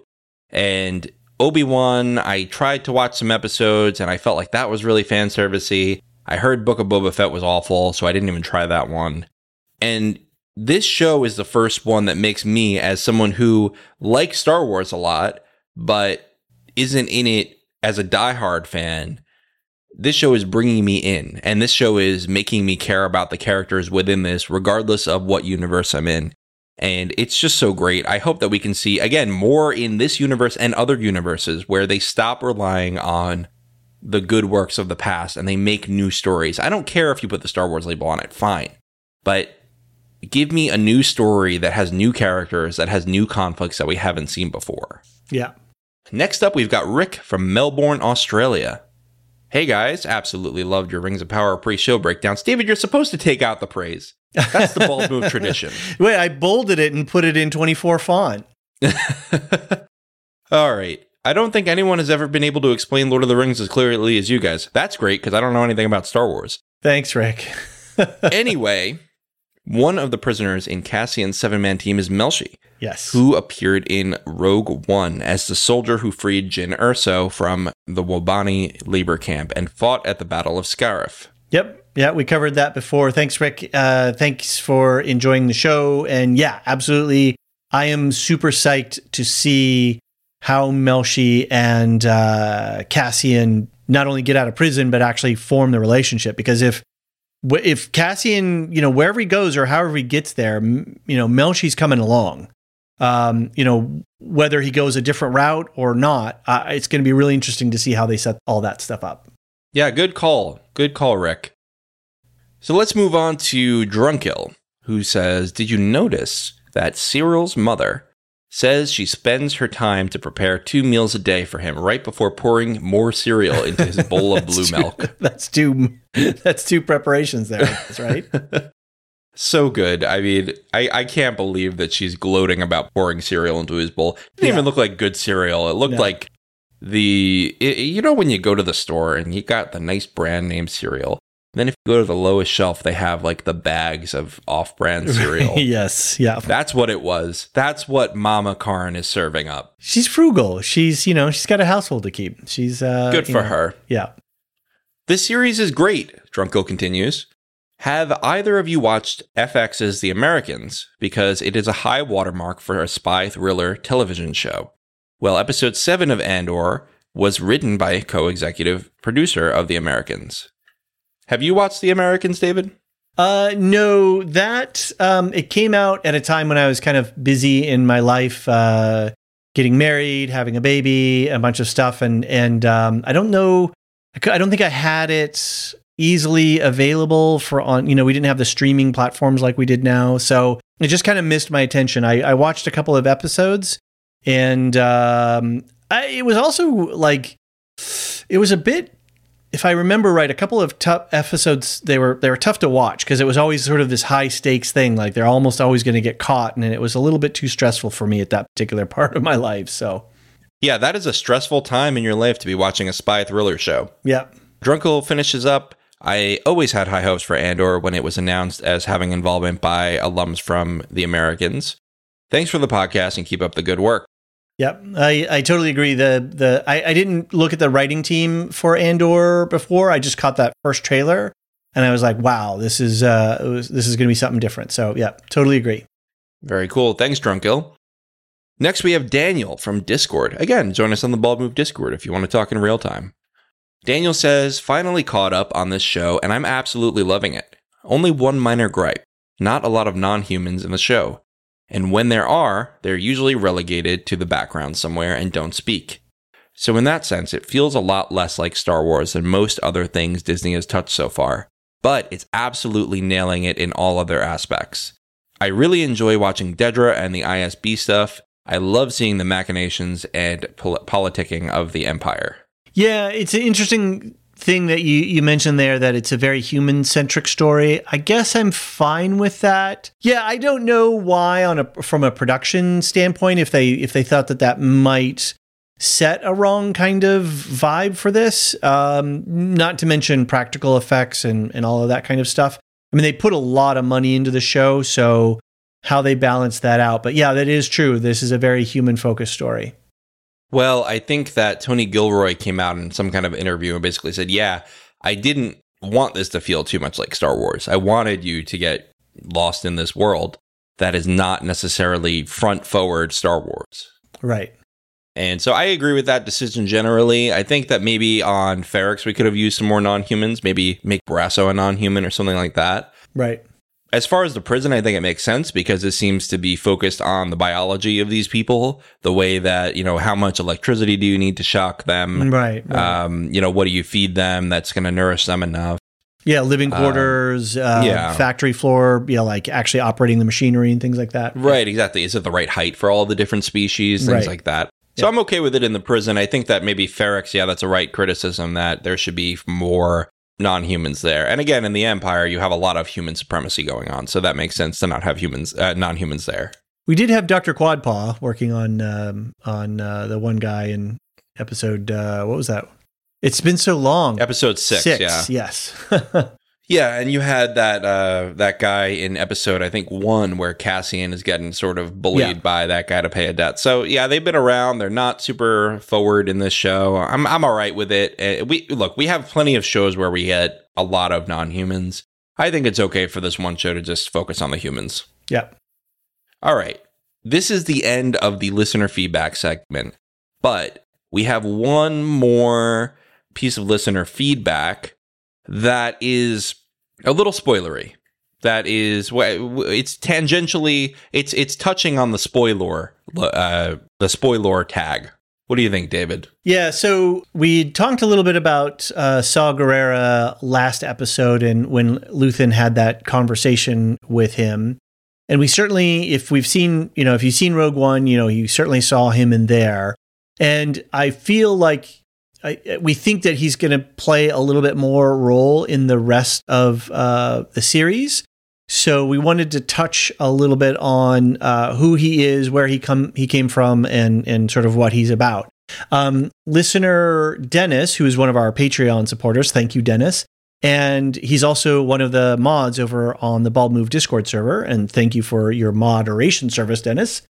Um, he pointed out that, you know, um, Saw Gerrera is in several episodes of the Clone Wars and, um, you know, mentions that uh, the character Saw Gerrera is very much uh, modeled on uh, Che Guevara. And, uh, you know, there's there's a lot of uh, what little is known, at least from Rogue One, have they've identified um, uh, Saw Gerrera as you know being a borderline terrorist because he's very extreme in his measures, and as we see in the conversation with Luthen, that he is um, probably very paranoid and uh, getting a little bit. Uh, more extreme, I think, a- as he goes on. So we thought, well, it'd be kind of interesting to take a look a little bit more in his at his backstory. And so we're putting this at the end of the show so that if you don't want to get spoiled by some of the stuff that we're going to talk about here, because he does show up in several other shows, um, then you know, then you can be sort of safe. So going this point forward, we're going to be talking about um, three different animated series: the Clone Wars, Star Wars Rebels, and the Bad Batch. And if you haven't seen those and you don't want to be spoiled, this is a time to check out. But otherwise, we'll talk a little bit about um, Saw Gerrera now. Be warned. All right, give me the whole deal on Saw Gerrera, David. So, um, before we get into his backstory, I just wanted to touch on a little bit about what Saw said in the last episode when Luthen is trying to get him to meet with Anton Kreegyr. And, you know, he Saw claims that Kreegyr is a separatist, right? And then he says, Maya Pei, a neo Republican. Um, the Ghorman Front and the Partisan Alliance are both sectorists, human cultists, galaxy partitionists. So here we see him. First, we have the great. Uh, uh, I don't know if you ever saw Monty Python and and the Life of Brian. Sure. Um, yeah. yeah, great scene there where it's like, oh, the you know the the Liberation Front and the Front Liberation, and you know all of this sort of fracturing of of rebellious movements and nobody being able to to trust each other and nobody be nobody being able to come together in a unified front. So I thought it was really interesting that they were laying out those stakes and that Saw Gerrera is taking on a very anarchist uh, sort of standpoint. I think that's what Luthen labels him is as an anarchist. I think that's right. Yeah, and then that we see that we have uh, separatists, neo Republicans, sectorists. Uh, he calls them human cultists, obviously in a, a kind of a, a way to slander them. So all about you know segmenting off the galaxy into different chunks based on race, based on politics. So going back to the Clone Wars, um, which is an animated series, um, in season five, I believe it's four episodes that Saw Gerrera shows up, and this is where we get his backstory. Oh, sorry. Let me just step back quickly to Rogue One. What we did see in Rogue One was that he was a trusted family member of the Ersos and took care of Jyn for a good chunk of her life, almost serving as a second father. But they don't explain why or how or what that connection was. Just that you know uh, he was uh, this important figure in her life. Okay. From what it sounds like, the Rogue One production was in a little bit of a mess, and Tony Gilroy was brought in to, to clean it up. So, what we do see of um, Saw Gerrera in that feels like it's a little bit spliced together, feels like a little bit of things are missing. And I think a lot of what we had, we were going to get of Saw Gerrera and his backstory probably was on the cutting room floor. What a missed opportunity. Yeah, uh, it, it really was and for, for a lot of people. I really wanted to see the original cut. I, I don't know, you know, there's a lot of, I, I don't know who's right.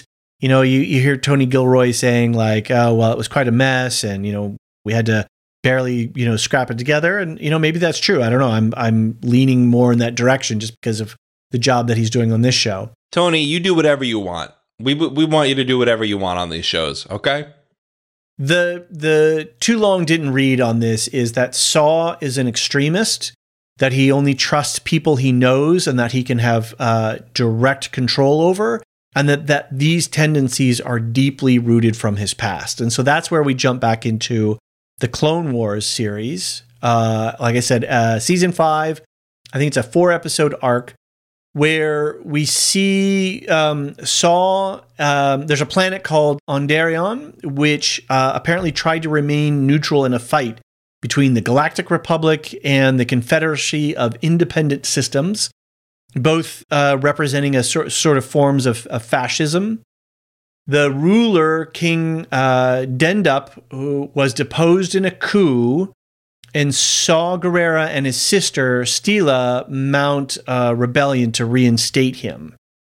That doesn't sound very anarchist. No, not at all. He was, um, and apparently he took up a very extreme position about their tactics and not wanting outside help and just doing it themselves.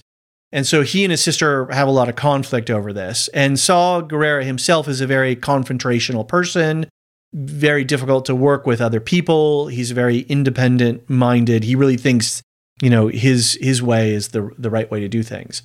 So uh, apparently, they make an appeal to the Jedi Council, and Anakin Skywalker, Obi Wan Kenobi, Ahsoka, and a guy named Captain Rex, who's a clone trooper, show up to work as sort of Green Beret advisors. Right? They're, we're going to train you, but we're not going to fight your fight.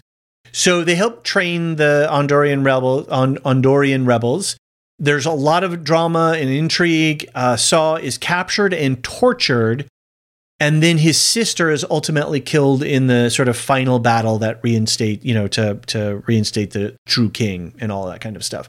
So right from the very beginning, he's a very um, intense character who goes through a lot. He gets trained by Jedi and ultimately loses his sister, which there's a lot of guilt wrapped up in that.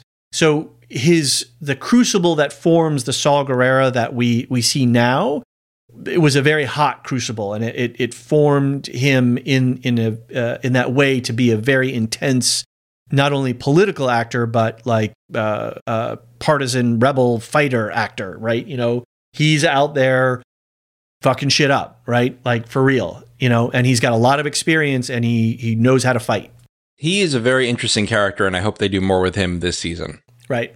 So if you're interested in getting more Saw Gerrera in your life, um, there's a whole bunch of books that he's in. I'm, I'm not going to list any of those. It's it's too hard. Just Google for Saw Gerrera. Wikipedia has a great article on him. Wikipedia has a great article on him.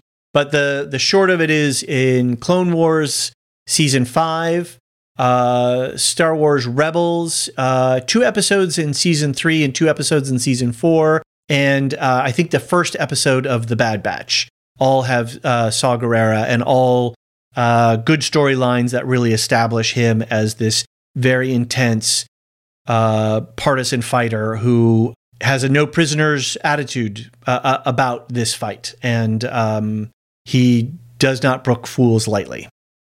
Very cool. All right, thanks, Dennis, for writing in on that. We're about at the end here, but here's some program reminders. We're doing this show every Saturday, it's coming out. Uh, every Wednesday, you'll get the White Lotus, a full recap, just like we're doing here, uh, along with listener feedback. Uh, we're also doing a new series called Silmarillion Stories, where we read a story from the Silmarillion once a month. The first one's going to come out just before Thanksgiving in the US, so at the end of November. Um, and on the Patreon side, we have Second Breakfast, which is our new Patreon benefit, where it's sort of like lunch with Jim and Aaron if you're used to Bald Move. Uh, but it's a combination between that and off the clock. So what we're going to do is we're going to take questions of any kind. If you want to ask us life advice, I don't know if you should take it, but we'll take it uh, and we'll answer it. If you want to ask us what we're playing in video games or board games or what we're reading, etc., uh, go ahead and do that. Um, if you want to just write in and say something, that's fine too. We'll read it on air. I think we'll also probably be talking about the other shows we're watching or books that we're reading. Um, yeah, it'll just be kind of a variety hour. Yeah, you know, we'll whether I talk about a video game and you talk about a board game, role playing uh, games. You know, we talk about yeah, right. Sorry, I'm sorry. You know what? I've insulted all the role playing game people already. That's it. But we'll talk about TV and movies that we're not covering, music, whatever. So join us on the Patreon. If you're already there, great. Send in your questions in the next few days so that we can get that recorded. Shout out to Samartian for being our first member of the Lore Master tier of our Patreon. And um, lastly, don't forget to write into andor at thelorehounds.com if you want to get your feedback on the next episode. So thanks so much for listening. David, I will see you next week. The Andor podcast is produced by the Lorehounds and published by Bald Move. You can send questions and feedback about this podcast to andor at thelorehounds.com. For all Lorehounds content, subscribe to our Firehose feed, The Lorehounds, on your podcast app of choice. To get ad-free versions of this and all other Lorehounds podcasts, subscribe to our Patreon at patreon.com slash thelorehounds. Thanks for listening.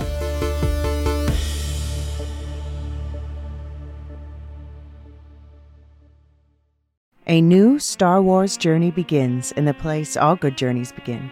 At, well, the beginning.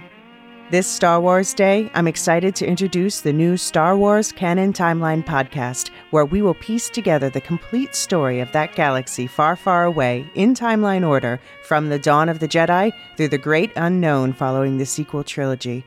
This is a podcast for both Star Wars superfans and complete newbies.